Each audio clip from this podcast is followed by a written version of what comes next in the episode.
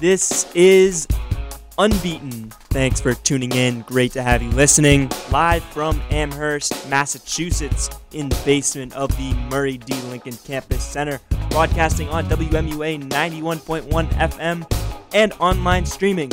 It's Thursday, January 25th, our first show. We have a great topic today. So let's get things started.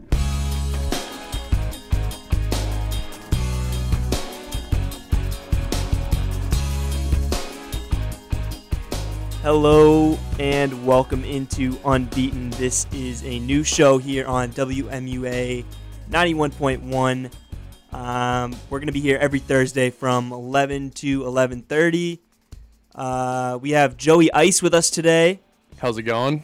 It's kind of like a like a role reversal now. You're coming on my show, and I was coming on yours last semester. So I know. I feel like you're my protege, and I've seen you grow up, and now you got your own show. Yeah. Now I don't, but that's okay. we got the nice trade off. Um, Before we get started, I think I'll just break down real quick the structure of how the show will work. Um, we I plan on spending the first half picking something relevant in the sports world, and we'll just sort of dive deep into that and break it down. Uh, talk about that for a little while. We'll go to commercial break and then come back and sort of recap, preview, analyze some UMass sports here on campus, kind of like a whip around thing. Uh, we'll do that for as many sports as we can. Uh, if we still have time left, we'll just talk about whatever. Um, sound good? That sounds great to me. Awesome. Um, oh, and also maybe just some like future goals for the show. Um, maybe get some interviews in here if it's possible to. Maybe we'll arrange like a student athlete to come in for an interview. I think that would be really cool. Um, also, we're going to try to involve social media. We have our first poll today too that we'll uh, get into, but uh, that comes with the story, which we can start right now. Um, with that being said, I think today we will be talking about referees and officials, and primarily how much people and the players are complaining about it as of late. What do you think, Joey? Uh, I think that's always been an issue. I mean, now with especially the added of uh, social media, also reviews now, especially being in part of the NFL and rule changes as well. I think that all factors into it. But I think there's always been some sort of pressure with the refs. Everybody just heckles the refs, regardless of what decision they make. I mean, sometimes they get put in really tough situations where it's a 50 50 call. Even if you look at uh, last week, the AFC Championship game with the um, Jags, Jags and Pats. Remember Dion Lewis's uh, fumble? Yeah, right there. Like that was Yep. kind of a 50-50 call. It was kind of tough to see. But with the review there, you could see that the ball got lodged out. It was kind of loose. Dion Lewis didn't really gain pos- fully possession, but he kind of had it right on his hip, and then it fully like came out. So they ruled that a fumble because there wasn't enough conclusive evidence. So it's stuff like that. Like I mean, I'm sure like if it went the other way, the Jag would say that the the refs are uh, rigged towards the Pats, which they've been saying Right. recently with all these controversial calls coming up. Like it seems like every single week against the Pats, but it's been going on for a long time. Yeah, no, I agree, and I think that the problem is um, there was a headline in a Jacksonville newspaper uh, this week that read Jaguars fans call foul on AFC Championship game. Um, the story essentially references the unfair share of penalties in the AFC Championship game. The Jaguars got called for a total of six penalties, 98 total uh, penalty yards, where the Patriots only got called for one, which was a total of 10 penalty yards. What do you think? I mean, that just comes down to just better coaching and better execution. I mean, mo- like nine times out of ten, the Patriots always have the least amount of penalties when they go into the game, and that comes down to Bill Belichick and the coaching and preparedness. I just think the Jaguars got a little too in over their heads in the game, and kind of them the game, especially like the um, hit on Gronk. Who was that again? Barry Church. His hit on Gronk. Um, that definitely showed a little like they're a little like mental. They weren't as mental tough, ment- mentally tough as the Patriots. Mhm. And you know what? You can come up with whatever conspiracy theories you want. The penalties in the game come down to, like you said, coaching, but even I, I think discipline. It comes down to player discipline, um, and you, which is begins with coaching as well too. exactly. Yeah, it kind of drops down from that. and you look at uh, the pictures and the videos. I know there was uh, like a I think it was a video of the head referee. He kind of went over and congratulated Brady after the game, which probably doesn't look good to Jaguars fans, but at the end of the day, that's just a hardworking professional, I think, congratulating the greatest of all time for making the Super Bowl at age 40. Yeah, and plus Tom, you see Tom Brady like when they call a foul or anything, he's always in it with the referees. He always knows, so he kind of keeps a good relationship with the referees, and they know that, like mm-hmm. you said, like he's the greatest of all time, and they're just congratulating him on another tremendous win. Right, and, and in the same article, it was it was explaining that um, these, you know, obviously these refs work with uh, all the teams, and some of these refs were even incredibly friendly with the Jaguars players. The uh, I think it was the back the back judge or whatever was seen talking to multiple Jaguars players throughout the game. Uh, but obviously, you know that doesn't get shown just because of the nature of the loss. It was so heartbreaking, I assume, for Jaguars fans. They got upset and blamed the refs, which I guess is inexcusable. Because, which brings me into my point my next point, my major point is that um, you can't blame the refs because this is something that has escalated, I think, over time. And I think it's getting worse. People are blaming the refs more and more. I don't know what your take on this is, but I mean, I think blaming the refs is sort of a, a losing mentality. I mean, even Patriots fans themselves, even people of like us who root for the Patriots or whenever we get caught in a loss, uh, we usually tend to blame the refs. It's kind of what everybody does when they lose, and it's like a sour loss. They kind of tend to uh, p- point it out to them, point it to them instead of their own like play as like a fan. And yeah, I mean, I think it's it's been a problem for a long time. I mean, ever since sports have been around, everybody criticizes the ref, including the coaches, players, fans, mm-hmm. whoever's there. I mean, they're always put in tough positions. So it's just now with the the onset of reviews, the extra reviews, that's kind of over analyzing everything, mm. as well as like social media. I mean, now like you everything gets trending. Like you just scroll up there and you'd be like, oh, was that a catch? Was that not a catch? Like that was with the whole Jesse James with the Jesse James against the Patriots in what was it, week fifteen? I, yeah, it was yeah. something like that. Um, yeah, certainly a bold statement considering fans from the dawn of time have uh, sort of blamed officials, but now I think things I things are being turned up a notch. I've noticed in multiple sports, um, and I, it needs to stop, or else it's going to get worse. Because you look at um, in the NBA, for example, uh, Draymond Green recently said that uh, the NBA needs to clean, rehire all new officials because he thinks they're getting too petty. And I know this is something other players actually agree on. They think that um, referees are calling too many fouls for personal reasons. Um, in this is specifically in the NBA now, so yeah, I would I would agree with that. I mean, I think NBA NBA refs overall are probably one of the, the worst refs. If we're being honest here, I mean they kind of tend to play with the crowd. They play to like mm-hmm. big figures like LeBron, KD, Steph Curry, they kind of let them do whatever they want to do. Any of the stars, and then if you're right. a rookie, you get caught in like these bad situations where they're calling a bunch of fouls on you. These ticky tack fouls. They're doing a bunch of makeup calls as well mm-hmm. on the other mm-hmm. side of the floor. So they, it's it's it's hard. It's a hard game to yeah. ref. I know that. That's for sure. I mean, I used to coach like rec basketball, and I used to be friends with a lot of the, like the refs, and I know it's a tough tough thing to do. I mean, I, I used to get in arguments in the moment, but it's kind of hard because they have to see they have to look after like 10 different things at the same time. Yeah, I think the nature of calling a foul in basketball is just, to me, I've never really understood it. I know um, it's all about uh, getting in somebody else's space. Um, I'm not too familiar with it. I never really understand the nature of calling so many fouls in a game. Um, it's just the way the sports kind of evolved. Yeah. Um, other than that, too, I forget what I was just gonna say. I, I had a thought, but it just slipped through my mind. Yeah, I mean, going back to the um, going back to the what Draymond Green said and the the petty calls in the NBA. I think that if a player's that concerned with official with an official being unfair, um, then take it up with the league. I don't think you have to blow it up on social media, or not even social media necessarily, but you know, saying that to the media because now it sort of creates this rift and you know I feel like it's it's it's escalating things at this point, and the perception in the fans' eyes don't need to be. This doesn't need to be worsened.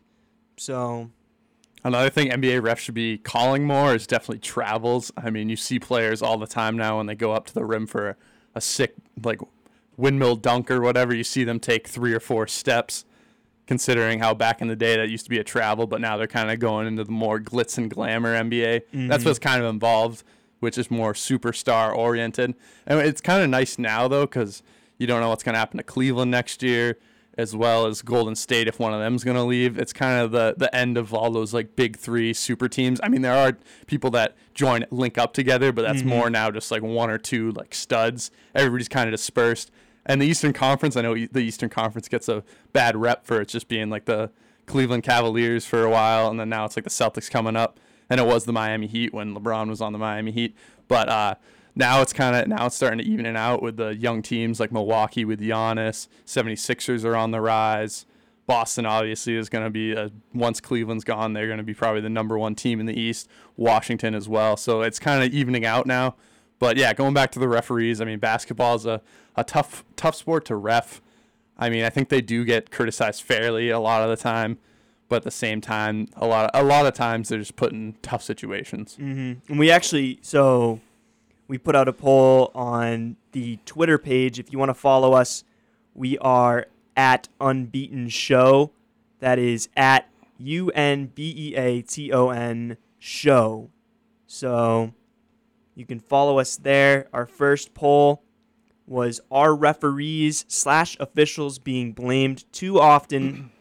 Uh, the two options were yes, more than usual, or no, same as always. Uh, we had a whopping 11 votes. The uh, answer was the the majority, 73% said yes, more than usual. 27% said no, same as always. I don't know what what what did you vote here, Joey? Uh, I said no for this. I'm I'm leaning towards no. I mean, I'm not a solid for either or, but like I said in the beginning of my argument, I mean, this has been going on for a long time, ever since the dawn of sports. And like I keep saying, that referees, regardless of the sport, they're put in tough positions. I mean, some sports may have better referees or better better officials and ways of doing things, but overall, it's been around for a while. It's just the onset of reviews now, even in baseball as well. They're reviewing a lot of these close like plays at home plate or whether it's a catch or not in the outfield. So everything's turned in review as well as in hockey if it passed the goal line. And by the way, I think uh, hockey hockey referees definitely overall are probably the best refs. They usually get it right most of the time.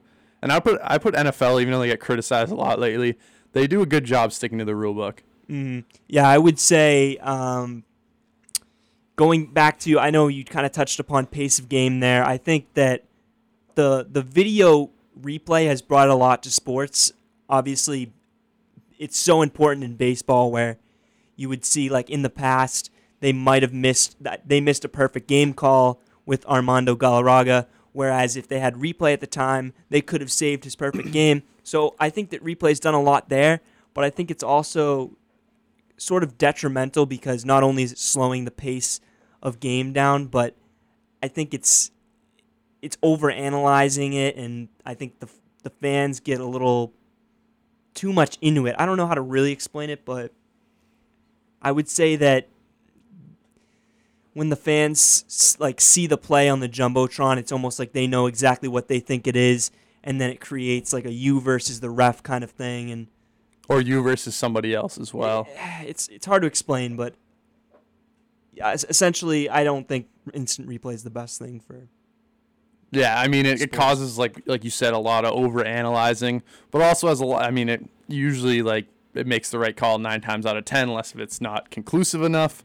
So I mean it is making the right call considering that the NFL for like the 50 years before it's been founded or however long the NFL's been going for, they've never had like the replay. It'd be interesting to see what games would be decided differently if they had Mhm. replay back then. I think the one thing that I'm I think the thing I'm trying to get at is like say in the in college football if they call a targeting penalty they automatically have it's an automatic review. I think that's what's so detrimental to the game because you call a foul then you have to stop the game. There's maybe there could be up to two targeting calls in any college football game now. I feel like it happens so often. Yeah, even at UMass games, they were Mhm. calling targeting a lot, and also um, in the NFL too. Like all the scoring has to be reviewed, even if Mhm. it's it clearly c- crossed the plane or it doesn't take that long to even notice it.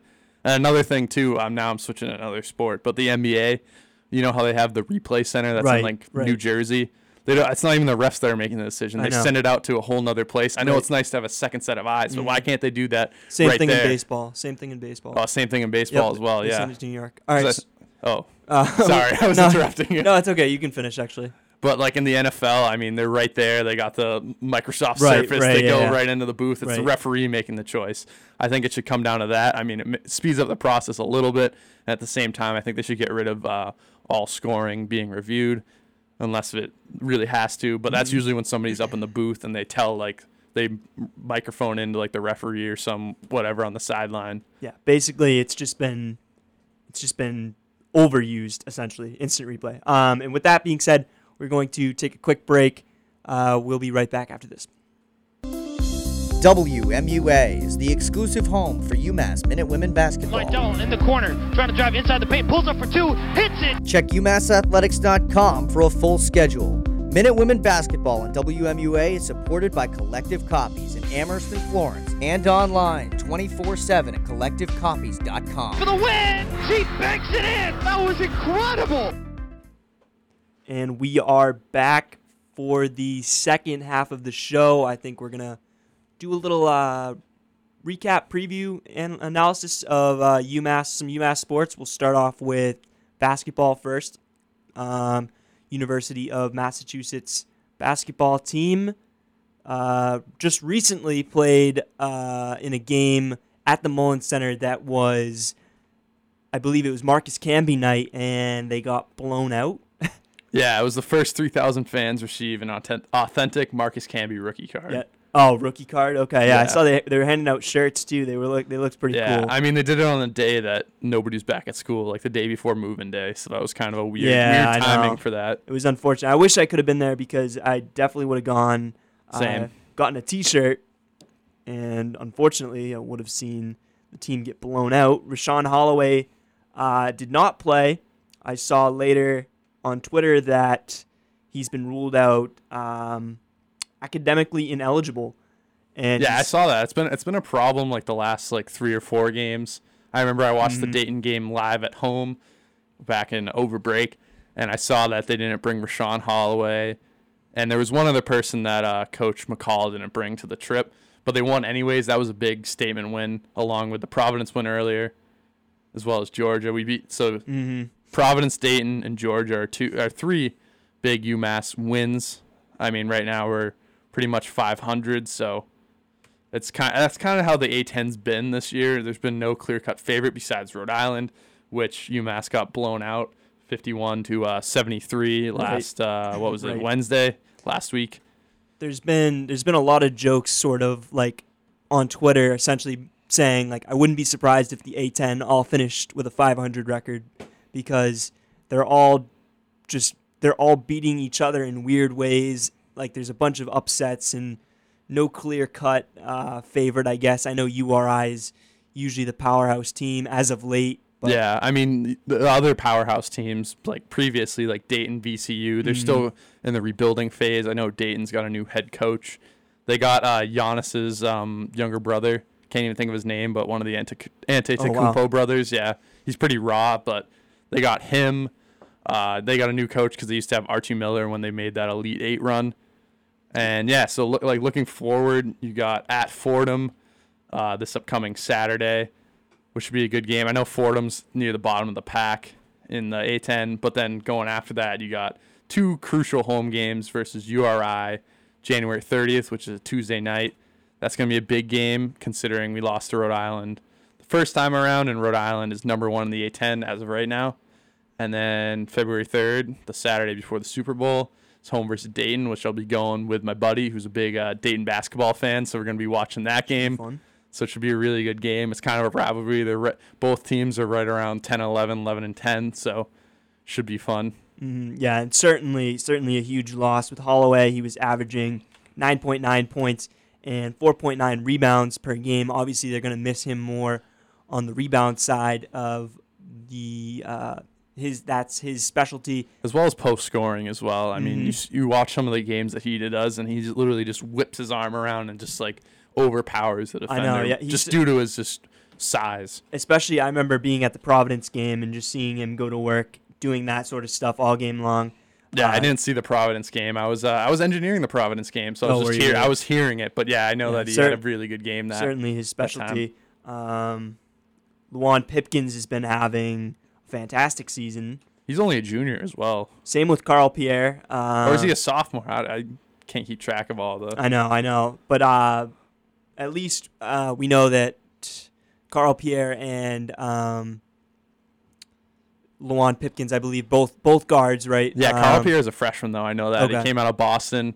He's pretty much a walk on. He was overlooked by a lot of schools. I know, I know. He had no D one offers. No D1 offers. So, Yeah, so I think I, you pretty much just walked onto the team, considering a lot of people jumped ship, jumped ship after uh, Derek Kellogg left to uh, LIU Brooklyn, mhm. and yeah, Speaking of uh, going back to Holloway being uh, now out for the rest of the season, look for Malik Hines and Chris Baldwin to step up. Malik Hines is a junior, sophomore is uh, Chris Baldwin is a sophomore. Excuse me. Um, those two guys are going to have to have a more increased role now that um, their big man Rashawn Holloway is no longer going to be playing. I really like uh, Malik Hines. He's the nice like stretch four, and if you're going small, he can do the five position. He's got like almost a seven foot wingspan. He's really athletic. He gets after it on the rebounds. He's definitely more athletic than Rashawn Holloway. Obviously, not quite as big. He's not as polished offensively, but he still gets the job done. Chris Baldwin, I know he's got a lot of upside, but I'm not truly convinced on his play. Every time I've seen him, he kind of throws up a lot, a lot of threes where I wish I would just see him more down, like just running the baseline or Mm-hmm. up at the high post or something. Um, But that's that's the way the game's gone in all stages, all levels. Certainly, certainly, and um, sort of transitioning to, I guess maybe we can transition to UMass hockey now. Um, they just came off of, or not just came off of, but when uh, we the students had a winter break, the team went uh, a while without playing a game. They've since played, I think, after their break, they've played maybe like three or four games now. Um, UMass hockey currently is 11 11 and 1. They just uh, lost to Northeastern for the first. They were at home for the first time since December 1st. So they had a while. They were on the road for a while. They got blown out, unfortunately, at Northeastern. Um, there was a point after the break where the Minutemen were without their star defenseman, Cale Makar. Um, he was participating in the World Juniors at the time, representing Team Canada, who went on to win it, I believe. So Yeah, and I mean, I, he came back, I believe, the first Northeastern game, Northeastern game, the home game, which they won three nothing. He scored in that, so he definitely makes a difference. I know when they were away from home over the break, it was quite ugly. Oh right, excuse me. They they won at home and then they lost Yeah. in Northeastern. Yeah, it's, it was three nothing, and then they got shut out in Northeastern, Mm-hmm. uh, five nothing. So that's kind of funny. And Northeastern's like the number eight team in the country. I mean, it's hockey. It's hockey East hockey, so you're in like one of the best conferences or the best conference in college hockey. So Mm-hmm. Right. it's kind of tough to uh, get up on people when you're facing teams like Union, UMass Lowell, Northeastern, Boston Mm-hmm. College, all these great schools. BU, I know BU's not ranked. He's they're kind of having a more of an off year, but it's still it's still a very tough conference to be in. Right, and Union's not even in Hockey East, but we play them I think twice this season. We faced them three. I think it's three. One, two. No, it's twice. Never mind. Twice, but we did win both games, which is impressive because Yeah. they're number 19 in the country right now, at least. Um, not only do you have to play such competitive teams in Hockey East, but you like to see that they're scheduling uh, very oh, also PC as well. We split with PC, who's ranked number seven right, right. So eight and seven. it's good to see them picking up big wins. Um, they've won 11 games, like we said on the season, compared to last already compared to last year's five games, which they won, which is an incredible improvement. It seems like it's kind of hit or miss this season. Also, like they did a home and away against UConn. They split Mhm. that as well. So a lot of the home and aways they split. So like they won the first game at home, four and two, and then they were, they lost eight to two in Hartford. Uh, I'm I'm interested to see their home. Oh, their home record six and three. So they're a lot Mhm. better at the Mullins Center than they are away. Away they're five eight and one. So I think the only series they've lost so far, like outright lost, was when Ohio State came Mhm. to town for two games. Um, those, that was the only series they lost, so that's impressive. They've been splitting a lot of they series. split Arizona State as well. Right. They're Um, five seven and one in the conference. So swept- that's like middle of the pack. swept Quinnipiac, um, tied Vermont, and then won the next game. So, uh, pretty good stuff. Obviously, still a young team as long as they can keep the core uh, together. Yeah, they got Ferraro, Chow, Right. as well as Makar. Um, I know. I know. Uh, John John Leonard was Leonard as a, well. a He very was, big force at the beginning of the season. Uh, led the team in He was goals. very surprising too with the, the other rookie class that Right. we have, the two like NHL that he was prospects. that he was a standout. Um, Yeah. certainly at one point. So, still a young team. Uh, it's great to see them already having such uh, good flashes of success. So and they're going to be here for at least one or two more years, Just- like a couple of years. This is just getting to be you know an exciting time to be a UMass hockey fan because And all UMass sports, like we were just talking about UMass Right. basketball. You got the new, fresh young coach, along with quite a few underclassmen as well as true freshmen that are contributing now. hmm I know they're only 500 this year, and that's that's a lot considering that they started off the season. right Uh, what was it like 13 out of the 14 schools in the A10? That was the preseason poll, and now they're going to finish middle of the pack, if not better. They'll be lucky if they get an NIT run this year. But Mhm. next year, you definitely got to look for UMass basketball to get in the NIT. Next year for UMass hockey, you definitely got to look for them making the the big tournament. I think definitely they can make the jump. And then Mm-hmm. also UMass women's basketball is also on the rise. They're about 500 as well. So all teams are all all 500. right. And speaking of uh, women's basketball, you had Bree Hampton Bay named uh, Atlantic 10 Rookie of the Week, I believe. Um, she's averaging 19 points, nine rebounds um, over the last two contests. So some really good stuff there. Obviously.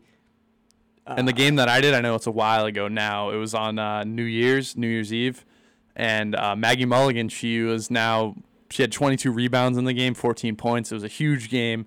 She is uh, fourth all time in the record books for most rebounds in a game. So she got her name on the record book, and she's a senior, but she's she's definitely going to be missed next year. Hopefully, they got people to uh, fill in the role there at the center position. But yeah, all all UMass winter sports, especially, are on the rise especially football and football as well. I mean, football will definitely have the potential to do a lot better than they were this year, considering that they finished the season on a four and six run after starting 0 and six, and Andrew Ford staying, Andy Isabella staying, Bryton Barr staying, their big uh, linebacker stud on Mhm. defense. and obviously uh, missing Ad- Adam Brenneman now gone. He's just a safety valve. He's such a he's such a good tight end, but I think they'll be able to replace it. I mean, another year with Andrew Ford, another year with Andy Isabella, who's Right. kind of the home run target. I think UMass football will be fine considering their schedule. I know they're facing Georgia. They're at Georgia. That's one of their big games at the end of the year. And Georgia's already being predicted as another top five team Mhm. next year since they're retaining most of their guys after being in the national Right. championship. I'm I'm excited to see. I think, in my opinion, uh, Adam Brenneman's at least a top ten, could even be a top five uh, tight end recruit um, going into the NFL draft. He's, I think he's top five. I know in the beginning of uh, this last fall, Mhm. he was predicted as in some like mock drafts and stuff like that as the number one tight end going off the board. I don't know I if it's, he's- he's got quite that potential, but he, I could see him in the first three rounds going. He's got a big frame. Um, he's six three, I think. I, I don't I know think for he's sure. six four, six five, and like two fifty, which is He's- like a solid good tight end. he's size. up there. Um, and he's very he's very athletic. So it'll and be he didn't drop any balls that were thrown to him too. Right. That's the one big interesting stat. He had a lot of receptions for a tight end, like the most receptions. Very exciting stuff. That's about all the time we have today. Thank you for uh, listening in. Thank you, Joey, for joining me. Yeah, it was, it was a pleasure. Uh, I'll be on. Hopefully, I'll be around as well. So thanks for having me. It's been fun. Congratulations on your show. Yeah, thank you. Thanks, guys, for listening. This is Unbeaten.